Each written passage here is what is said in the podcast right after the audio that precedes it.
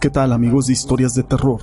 Para mí es un gusto poder saludarlos una vez más y llevar hasta ustedes una historia. En la gran mayoría del territorio europeo existe una leyenda que impone respeto, sin importar la raza ni la religión.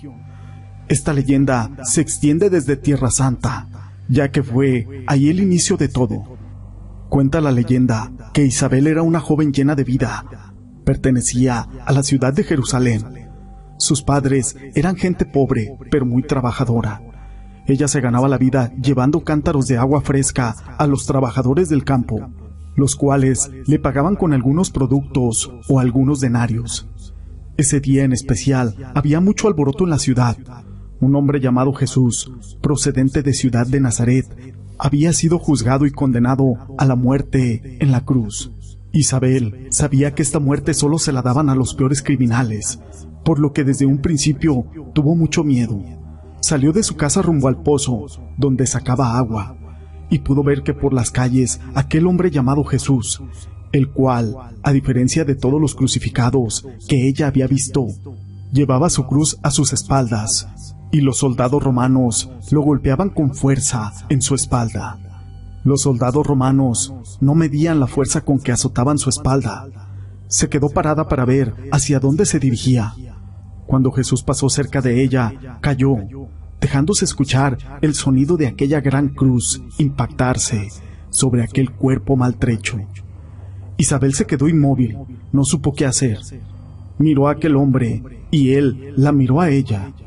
Tanta fue la impresión que tuvo que aquella mujer comenzó a correr, abriéndose paso sobre la multitud. Su día transcurrió con normalidad.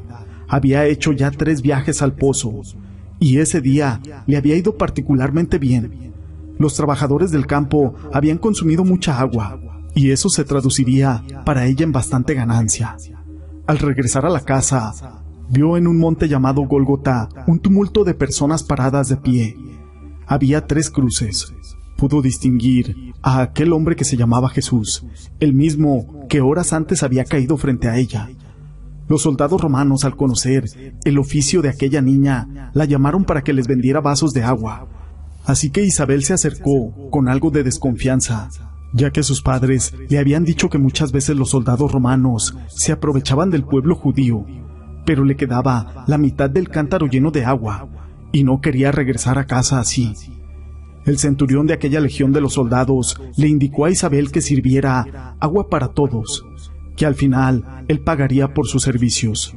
Así que se paró con su cántaro y servía vasos de agua, sin perder de vista a los ajusticiados en la cruz.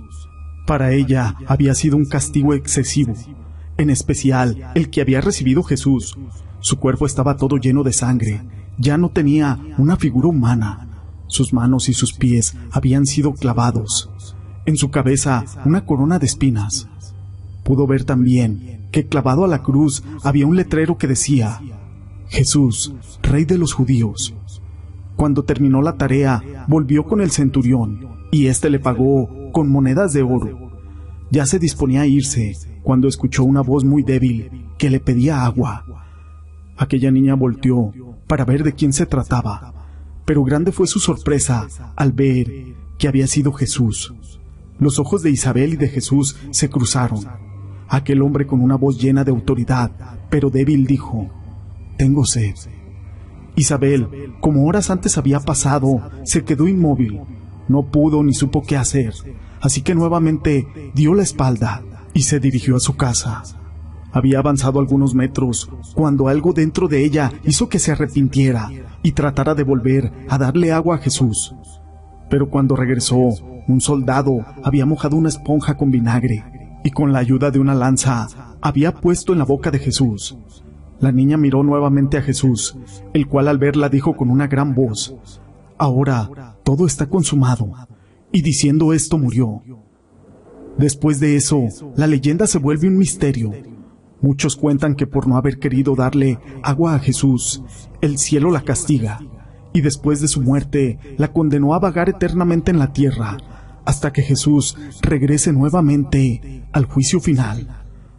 Otros comentan que el infierno recogió y condenó a Isabel a castigar a los malos hombres en la tierra y llevar su espíritu al infierno. Lo cierto es que mucha gente ha visto a una mujer vestida de blanco, de largos cabellos, la cual lleva un cántaro en sus manos. Los historiadores cuentan que si has sido una buena persona y en tu camino aparece aquella mujer, no debes de temerle a ella cuando se te acerque y te ofrezca un vaso de agua de su cántaro. Lo consuma sin preocupación, ya que eso les garantizará la salud de cualquier enfermedad que esa persona tenga, además de una prosperidad económica. Pero si al contrario, tienes la mala suerte de ser una persona malvada, aquella dulce mujer se convierte en un demonio, con las pieles podridas, y se arroja arañándote todo el cuerpo y produciéndote una muerte, con dolores indescriptibles y horrorosos. Consumado todo, se lleva tu alma al infierno. Los pobladores de Jerusalén le dieron el nombre del alma sola o el ánima sola.